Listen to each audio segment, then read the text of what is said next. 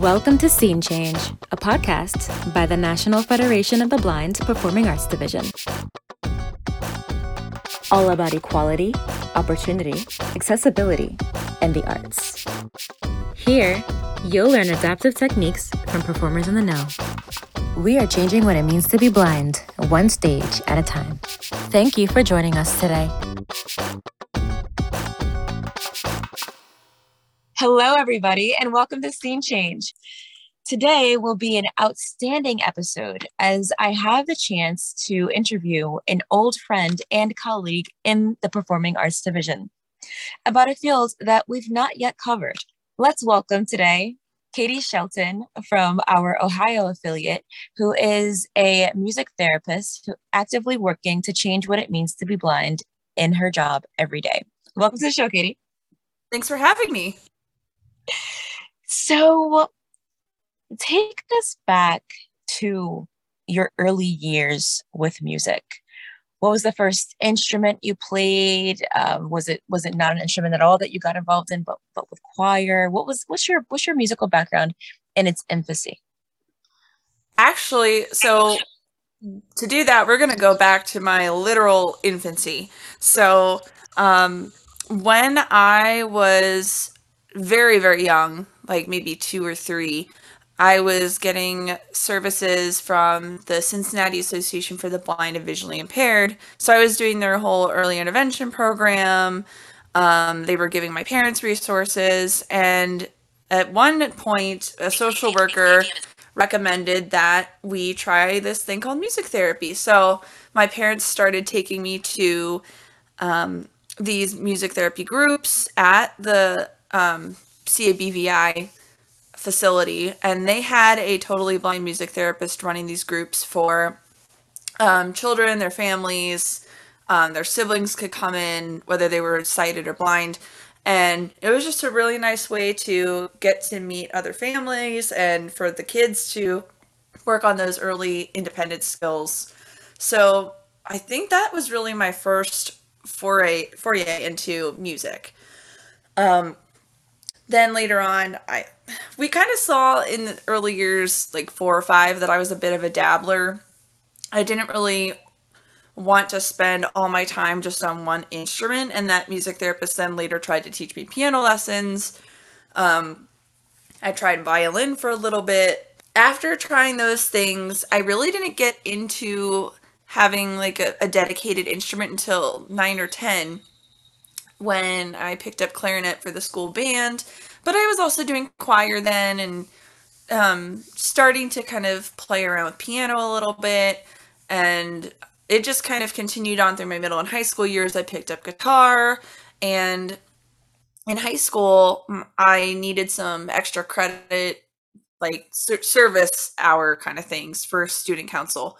And a lot of the things that my classmates were doing at the school were just not very accessible to me. Like they would um, put window paint up for each month or something and update the calendar, and it was all in print, or it was involving like painting or something, um, decorating the gym for the school dances, which I mean, part of that could have been accessible, but I just wasn't also that interested in it. And um, I was looking for something more aligned with my interests. Then my parents suggested I contact that music therapist that I had to see if she could use any volunteers.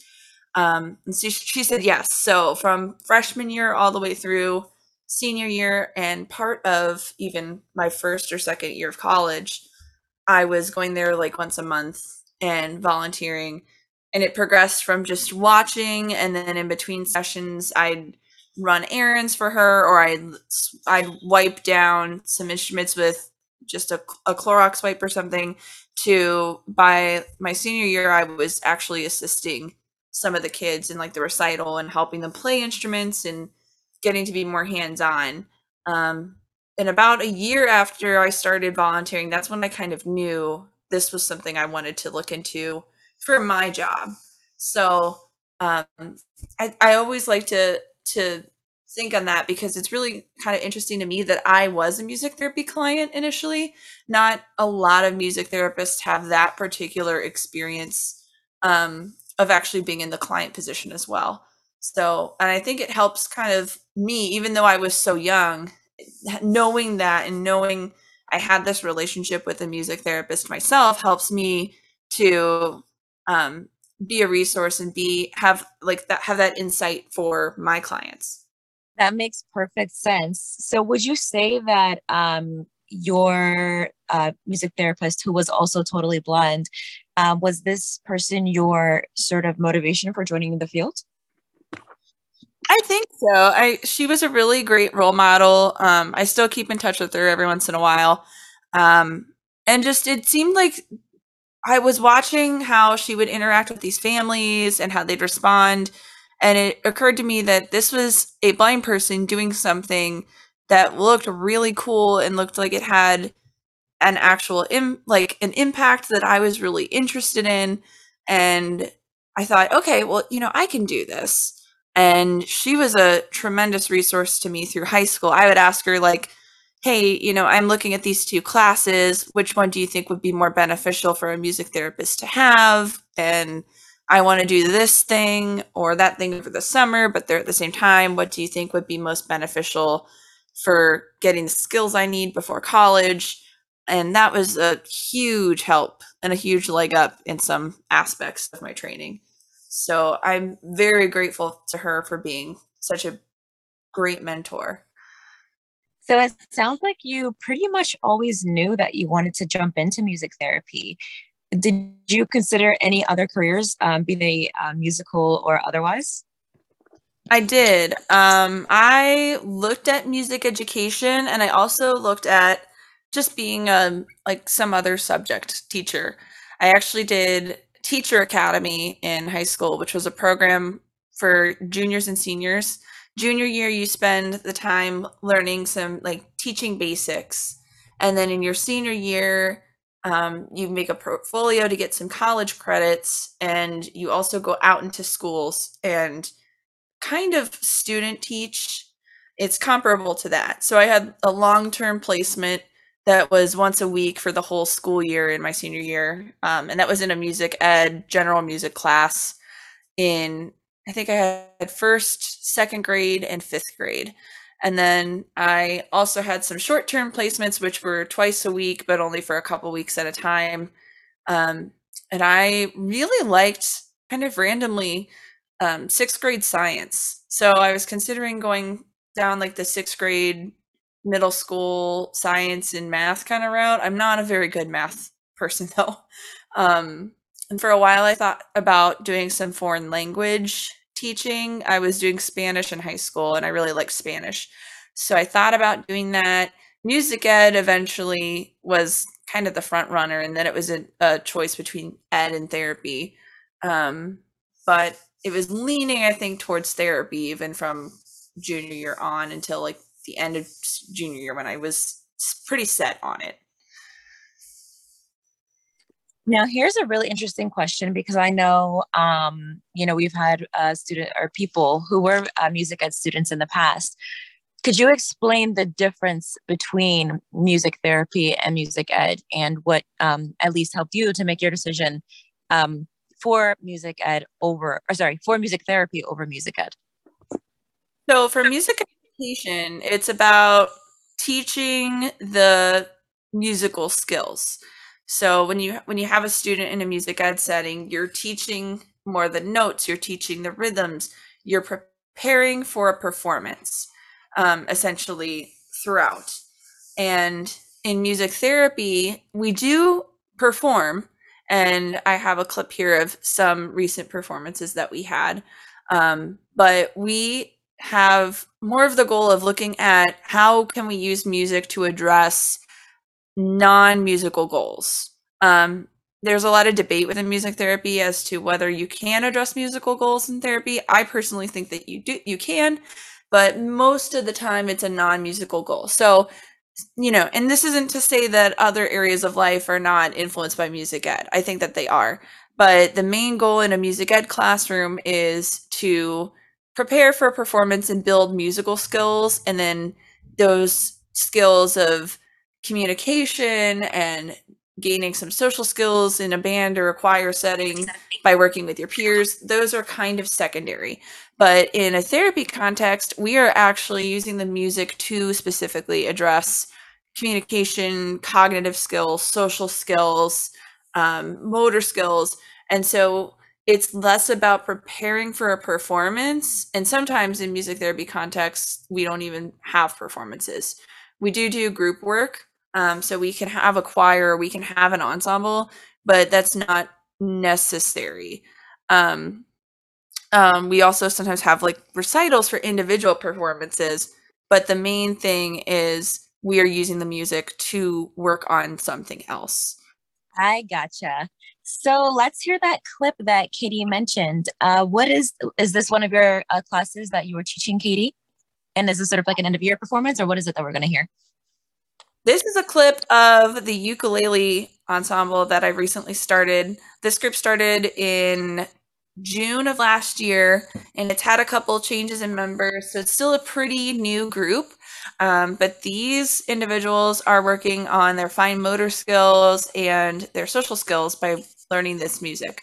They're reading um, adaptive music, so I have a big poster board in this clip in this clip with um, color coded letters to show them which chords to play, and then I'm I'm able to point to them with a drumstick to keep help them keep on track, and they make the changes on the ukulele so they're playing the chords in time. Fascinating. Let's hear that right now.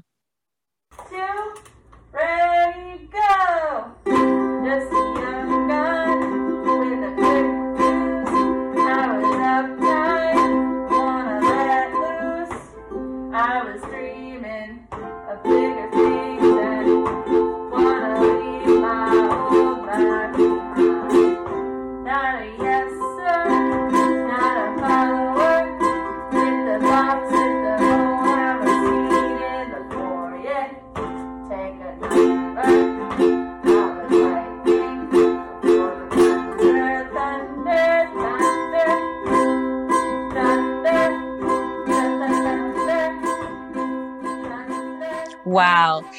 That was just just to envision you standing there pointing at these different colors um, as your students are able to just follow along and um, have this this uh, recital and this performance. Now, I know everyone's going to be wondering, um, you know, how is a blind person keeping track of which color is which and where to point on this poster board? So please do um, enlighten our listeners. Yeah, so we have um, kind of an interesting system. We have something called an Ellison machine, which they use in schools a lot, teachers will. And it basically will allow you to punch out big paper letters um, for like a bulletin board or if you need just any sort of like poster or something. So that's how we make our letters. And what we found for me is that if we use cardstock, it's a thicker paper. So if we punch out the letters we need with cardstock, even after we laminate our huge poster board with our huge poster board size laminator, we I can still feel where these letters are, even with the drumstick. So I can just slide the drumstick along and know where the le- next letter is. And then I can use a hand on the other hand on the side of the poster board to find where the next line is. So even though I can't look at the letters very well because they're they're just not my reading modality, I can still have a tactile component to help keep my sighted clients and sometimes even my sighted coworkers who are playing with them on track.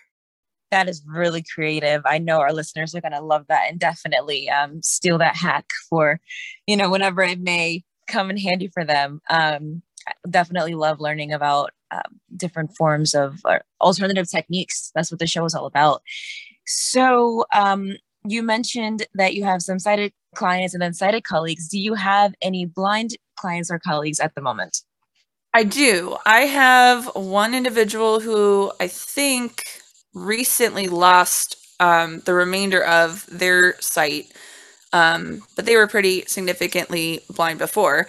And then I have another person with a cortical visual impairment that I work with. And I have quite a few that have lesser degrees of vision loss, but they are still considered visually impaired, even if they're not familiar with that terminology themselves. Um, so a lot of times, um, blindness and visual impairment will co-occur along with something else. So an individual might have cerebral palsy and be a wheelchair user, or they might have Down syndrome and um, not necessarily present as someone that is blind because they're just wearing glasses. But often, a lot of these clients that I work with, even if it's not directly stated on their documentation or anything, um, there are considerations I need to make. Like, I need to make their music larger for them, or we might need to um, adapt some materials that we use in their sessions so that they can see them better. Um, I don't have anyone who reads Braille. Um, the two individuals I mentioned that have more significant um, degrees of blindness, um, one is younger, like within, I think, our age group, but um, that individual doesn't know Braille. And then the other one um, became blind later in life. So I don't have any Braille readers right now, but um, they these these clients are some of my favorite to work with because they can really I think dive into the music. They don't I've noticed they don't get as distracted as some of my other clients and that might just be their personalities. Um, not necessarily anything to do with visual distractions, but I really enjoy working with them. So this brings me to a question about challenges in the field as a blind person. It sounds like you've um, had a good amount of support, um, you know, from your own blind mentor, um, who's also a music therapist. Um, and then, you know, I, I would imagine that you could relate. I, am sure that you can relate to all of your students as someone who uh, was was a part of, you know, a music therapy program before. But then perhaps even more so to your blind students as a uh, blind person who's gone through music therapy mm-hmm. is this something that um i guess are these experiences of yours um have these experiences made it easier for you and second part to that question uh, even if it has been easier for you are there still challenges that um, exist within the field yeah, um, I think that in terms of building relationships with clients, I think that I have perhaps an advantage. I think I do. Um, I can't fully quantify that, but um, they, you know, they always say in therapy, like if you've been to therapy, you know what it's like. Um, and often in, in therapeutic professions, students will be required to go to therapy so that they know what it's like to be a client music therapy doesn't have that requirement. So I think in that sense, my experiences have helped. Um, in school, I found that there were a couple challenges just because I was the first blind student in my program. Um, most of my supervisors had never worked with a blind student or a blind music therapist. Um, my professors knew of my mentor, which helped a little bit. Um, because we didn't have that initial fear that I couldn't do the program. But it involved a lot of trial and error, especially when I got into the in-person we we call them practicum classes, where you're going out to different facilities and you're basically practicing how to do music therapy with actual clients. So um, there were just questions of how do I document visual information that that I was not going to pick up and these supervisors were used to seeing. You know, what could I substitute to show that I was still paying attention and being responsive to what clients were showing me, but in a way that I could access because facial expressions were not going to be it. Um, I also had not so much issues with reading music. I have a pretty good ear. Um, so I've been able to learn and memorize pretty much most of my repertoire, but um, I've had to learn how to teach printed music because that's what most of my clients read. I don't have any other braille readers. So, um, having visual aids and knowing how to adapt those visual aids so that they have braille on them so that they're accessible to the visual learners, but also myself that was something I needed to figure out, and I've got a handle on it now, but it took some trial and error. Um, and navigating disability in the, these practicum sessions, that was something that I struggled with initially too. Um, I think that in therapy, there's often this um, this sense that a therapist can't or shouldn't disclose anything. And as a young student, I thought, oh, well, this isn't this session isn't about me, so I can't talk about it. It's about the these people that I, we're working with. Um, and I don't think the supervisor had at the time um, understood enough or felt comfortable, one of the two, of, of walking me through that and why it was okay. So they agreed. And then it became this this sense of oh i can't talk about it because it's not about me here it's about the clients. Um, but of course you know they're going to know. Um, i was on a, a locked um, memory care dementia unit in a nursing home and these residents would ask questions and they would notice things and it really caught me off guard. Um, now my approach is to just have it come up in conversation and if it comes up in conversation i'm happy to talk about it. And i think that that really helps me feel more at ease because then it's not this um, secret or anything. And blindness isn't something that we need to have be, be a secret and i've had i had to just learn that you know answering a client's question about me isn't going to shift the focus of the therapy onto me it's going to still be about them but then that also creates some nice um, relationship dynamics because then they understand that I have a disability too, just like them, um, even if it's a different type of disability. And then I can open up and, as it's appropriate, say, oh, you know, I've been to therapy before. And, you know, that helps show them that maybe they're not alone or I understand some of the things that they might be going through in some ways, even if not all of the things they're going through. So it it those were some of my challenges. Um, but there were a lot of good things that happened in school too. So you've worked with clients uh, later in life as they, you know, face things like dementia, but then you've also worked with clients in elementary school. Um, do you still work with clients of all age, of all ages, and have their reactions to blindness uh, been similar or different? Yeah. So um, in school, if anyone is a music therapy student, they are going to be required to work with older adults, um, with children, and in a mental health setting. Those are the three requirements that we have in training. Most of my work has been in in schools with kids. That's where I did my internship. Um, and then when I've gone to work, I've worked for about three and a half years. Um, most of that has been with adults, but I do work with kids too.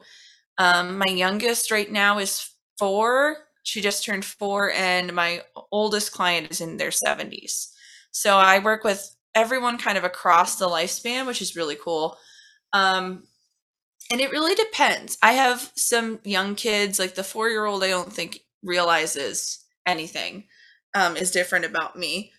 And they're not in a position to ask those questions yet. Um, I have had kids that are five or six ask.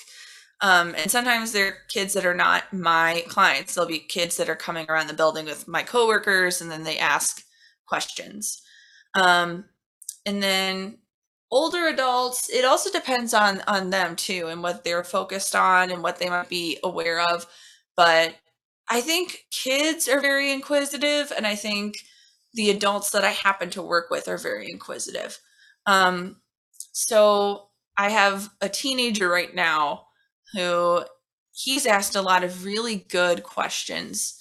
Um, a lot of times I get the same questions from kids and adults in this particular setting. I think if I were in like a mental health setting, the adult questions might be a little different than what I might get from an elementary school student. But where I work now, it's usually um, and they say it and it, you can tell it's it's not meant in any rude way they're just very curious it's more like um why are your eyes like that um do, do they hurt sort those sorts of questions so it's coming from a place of of concern and curiosity um i do have one client who we had to work through the fact that she had not seen anyone who was blind before and she had not seen anyone with eyes that look like mine.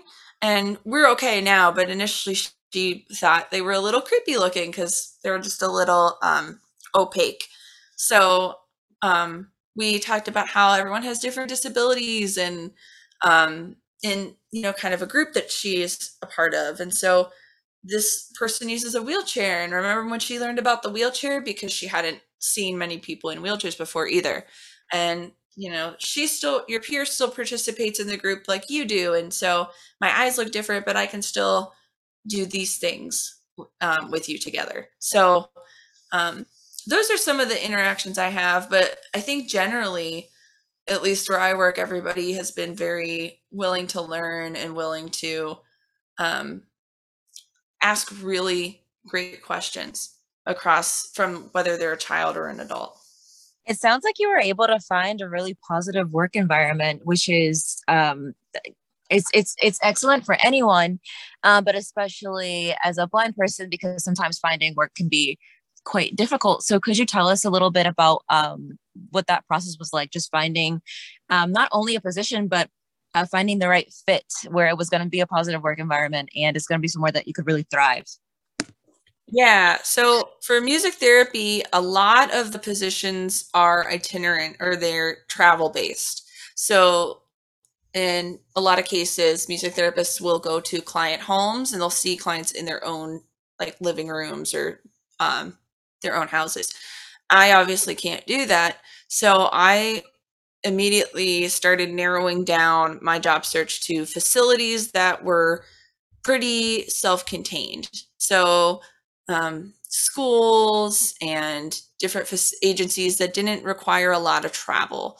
Um, initially, in my first year, I did kind of go between both campuses of my workplace before they were combined into one, but I was able to go with a coworker of mine. So we on the same schedule and could just carpool um, between the two. So I wanted to find a, a facility that was not going to require me to travel. And then I also wanted to find a facility that would be receptive and understand that there are some advantages to having someone in a therapist role that also understands the disability side of things.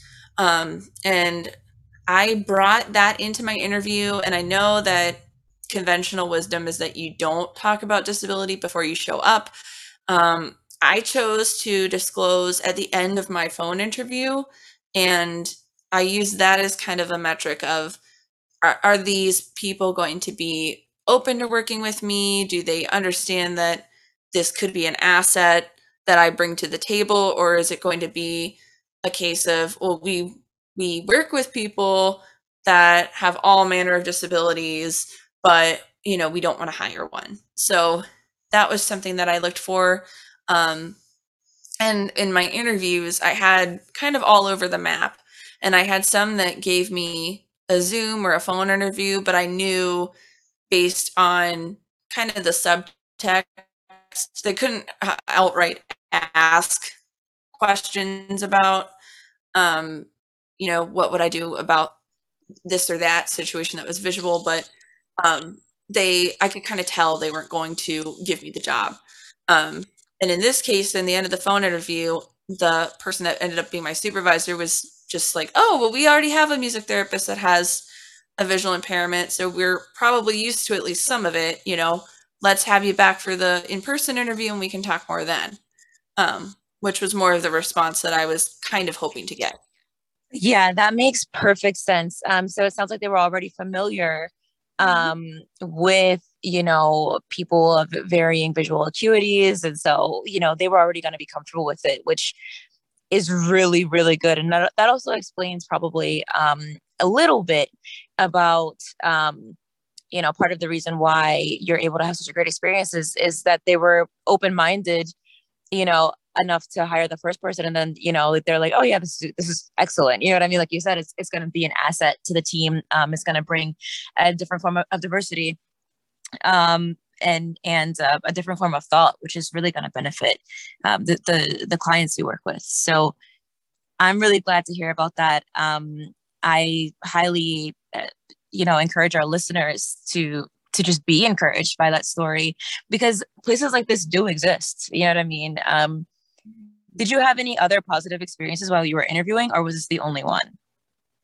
Um, I I think that that was the most positive one. Right. I did have one other interview where they seemed okay. They didn't seem really nervous or off put by having me. Um, I just didn't get that particular job, and I'm okay with that. Um, I was a brand new therapist. Actually, I wasn't even finished with my internship yet. So um, I didn't get any sense that it was based on blindness that I didn't get that particular job. I just thought, you know, I'm a new therapist and that could happen to anybody. So, um, you know, sometimes even if you don't get a job, I feel like as long as you're, you know, nobody wants to be turned down for a job, but as long as you're being turned down for the same reasons anyone else would, um, that's not blind. I think that that's in its own way a pos- a net positive experience.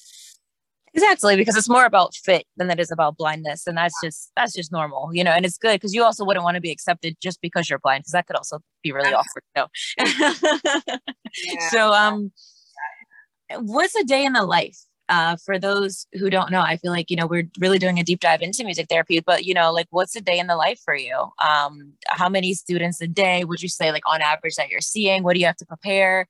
Um, are you playing, are you teaching different instruments? Are you still going back to that, you know, uh, clarinet, ukulele, guitar, you know, back to, to, to your musical roots? Or um, is it largely vocal? What, what's the, what's your schedule like? So it's a little different every day. Like it's consistent week to week. Is a little different. Um, so in terms of when I get there, I usually get there between 8:30 and 9 and I start my day.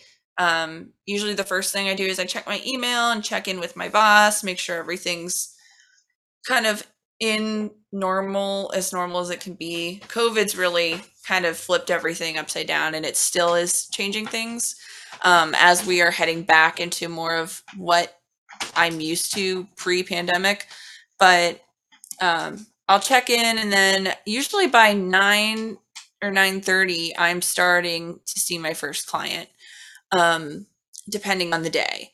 And I do typically, I'd say some days are slower than others with absences and things like that. Um, and again, COVID is still kind of playing a role in that.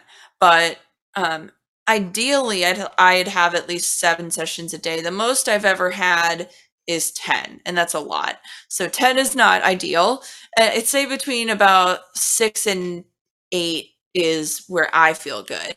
Um, and then in between those times, I will go back to my computer. I will enter documentation, which for us is also part of our billing.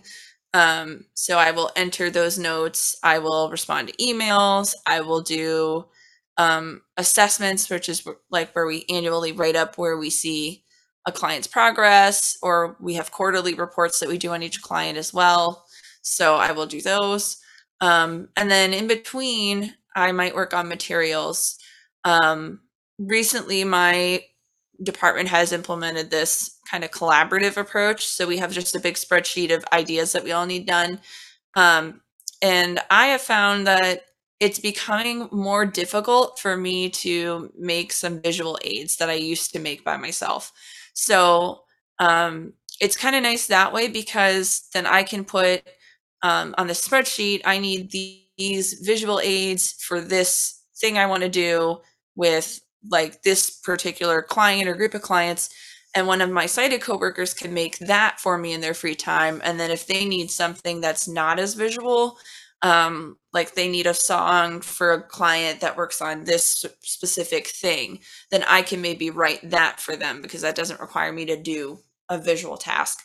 So we kind of trade off based on skills and what we are able to do in our free time um, meaning just you know between sessions. Um, usually I have mostly individual sessions, but I have at least one group per day.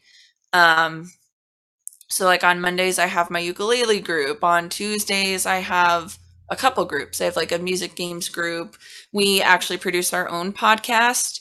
So we have a podcast group that meets on Tuesdays to do the, our interviews and our editing. Um, on Wednesdays, we have a couple movement based groups. Um, I have a group home of, of um, older ladies that I work with. So it's just like a different group every day or a couple groups. And then all the other sessions are individuals that I see for either most, I think I only have one hour session. So um, most are 30 or 45 minute sessions. Oh, I forgot to answer your question about the instruments. Um, in terms of instruments, like every session is individualized, so it's a bit different for everybody. Um, I use guitar probably the most, so guitar and voice. Um, I don't use clarinet very much, but I will bring it out for some clients. Um, I'm getting more into using drum set in therapy, which sounds counterproductive to some, um, just because drums can be very loud. But I use a lot of hand drums, and I'm using more drum set lately. Um, so every office in our facility has a, some sort of keyboard instrument. I have an electric organ in mine. Um, most have pianos, but I have the organ.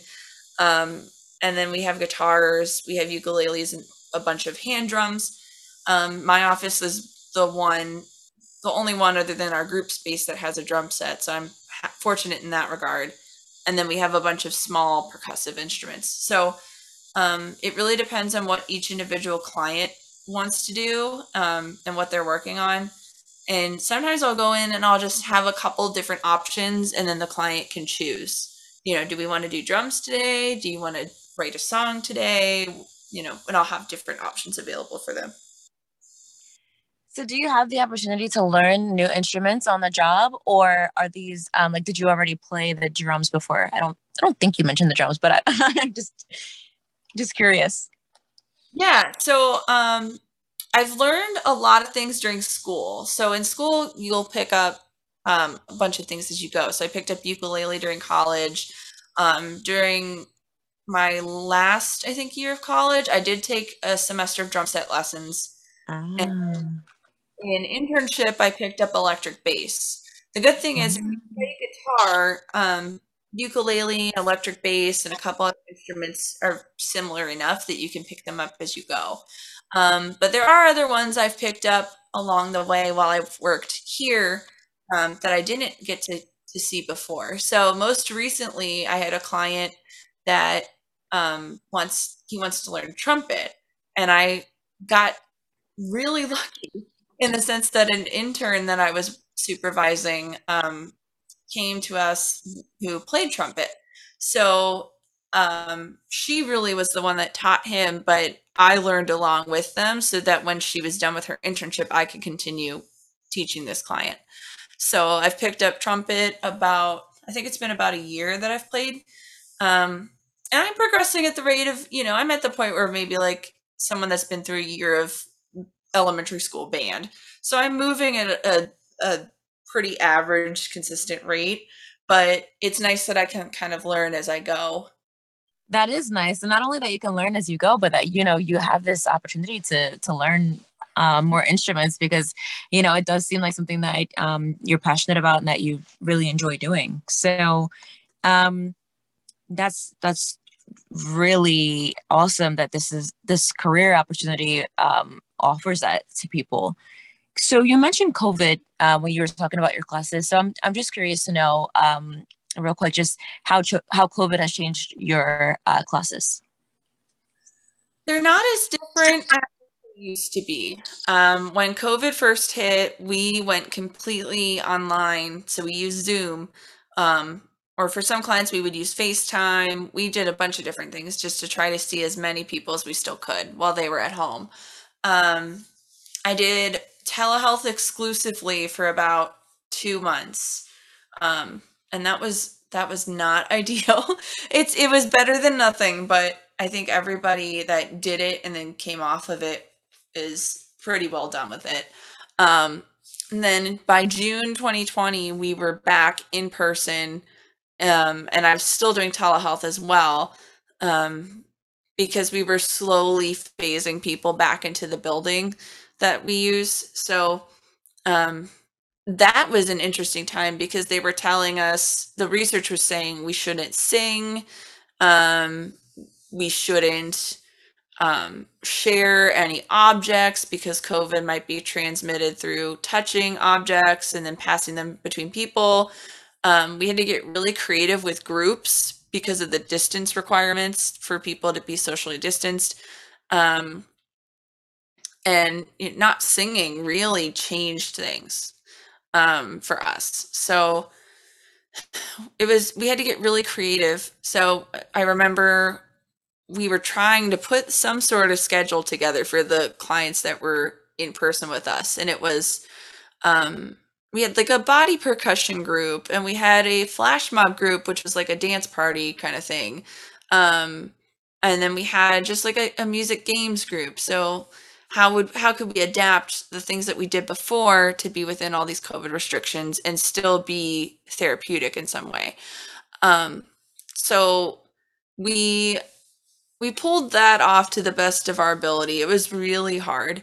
Um, but then thankfully, as more has come out about COVID, we've been able to resume doing some things. Like we we're still social distancing now, um, most of my clients are not on telehealth anymore. I only have two that are still on telehealth, which is nice because telehealth exclusively, especially, could get really draining, at least for me. Um, so now I only have two, which is great.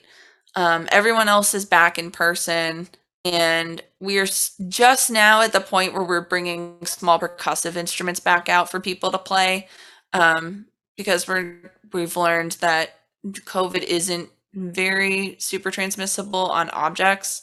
Um, we are still masking, so we've all had to learn how to sing through a mask and project through a mask. Um, and the more layers you add onto that mask, so I mean, I use a filter personally, so if I have a filter in there, it's going to be even harder to project and to do it in a healthy way. Um, thankfully, with having so many therapists and interns around, we're able to sub out. So if our voice is getting tired, we can say, okay, I'm going to do one more song for the group, and then someone else can sub in. Um, that way, no one's blowing their voice out.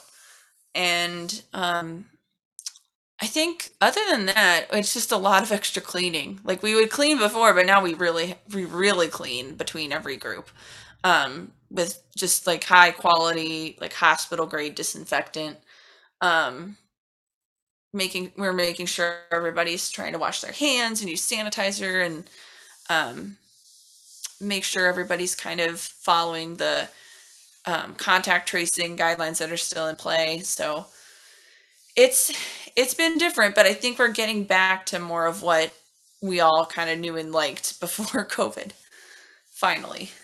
Slowly but surely right? Just you know the name of the game. When you mentioned um, learning to sing through a mask it's something that i really hadn't even considered um, because you know so often like you know in performance style it's okay for the because the performer is so far away from the audience they you know they don't have to wear the mask.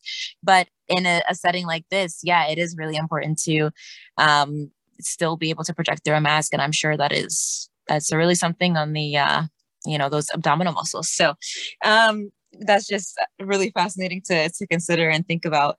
So, my last question for you is what is the most fun part of your job? Oh, I think for me, the most fun part is I really like working with the kids and families. Um, and seeing how music can bring people together. And it works with adults too, but I have a soft spot for watching kids and families. So I had a, a group actually last night that um, it was a couple little girls who all have Down syndrome and their parents. Um, two out of the three there were dads, which was really cool. And they were just so engaged in the, these little girls that had never seen someone else with their um, disability before were becoming friends and like playing music together. Um, they were helping each other just kind of unprompted and just watching these girls that might not do some of these things through outside of music come together in the music and and just be excited and be kids and play together was so nice. Um, so I, I would encourage anyone that's interested in this field to kind of check it out and see if it might be for you because it's really rewarding and I I enjoy it a lot. There's a lot of good things about it. Yeah, that definitely comes through. Um, just uh, your passion for your work and how much you really do enjoy it. So, um, thank you so much for sharing your journey with us today. Uh, we've certainly been able to see how um, you are using disability as an asset. I love that you use that word, um, you know, with your colleagues, with your employers, with your clients, you know, most of all.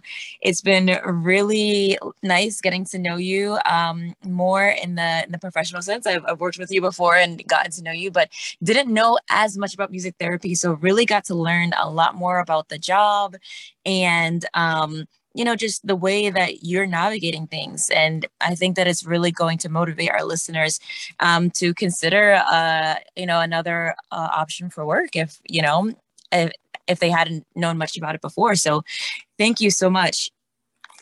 No problem. Thanks for having me of course. And thanks to our producer, Shane Lowe, who uh, is going to do some uh, amazing editing and, um, you know, chopping up of with this uh, episode. He's going to add in some fun effects and things like that for us. So thank you, Shane.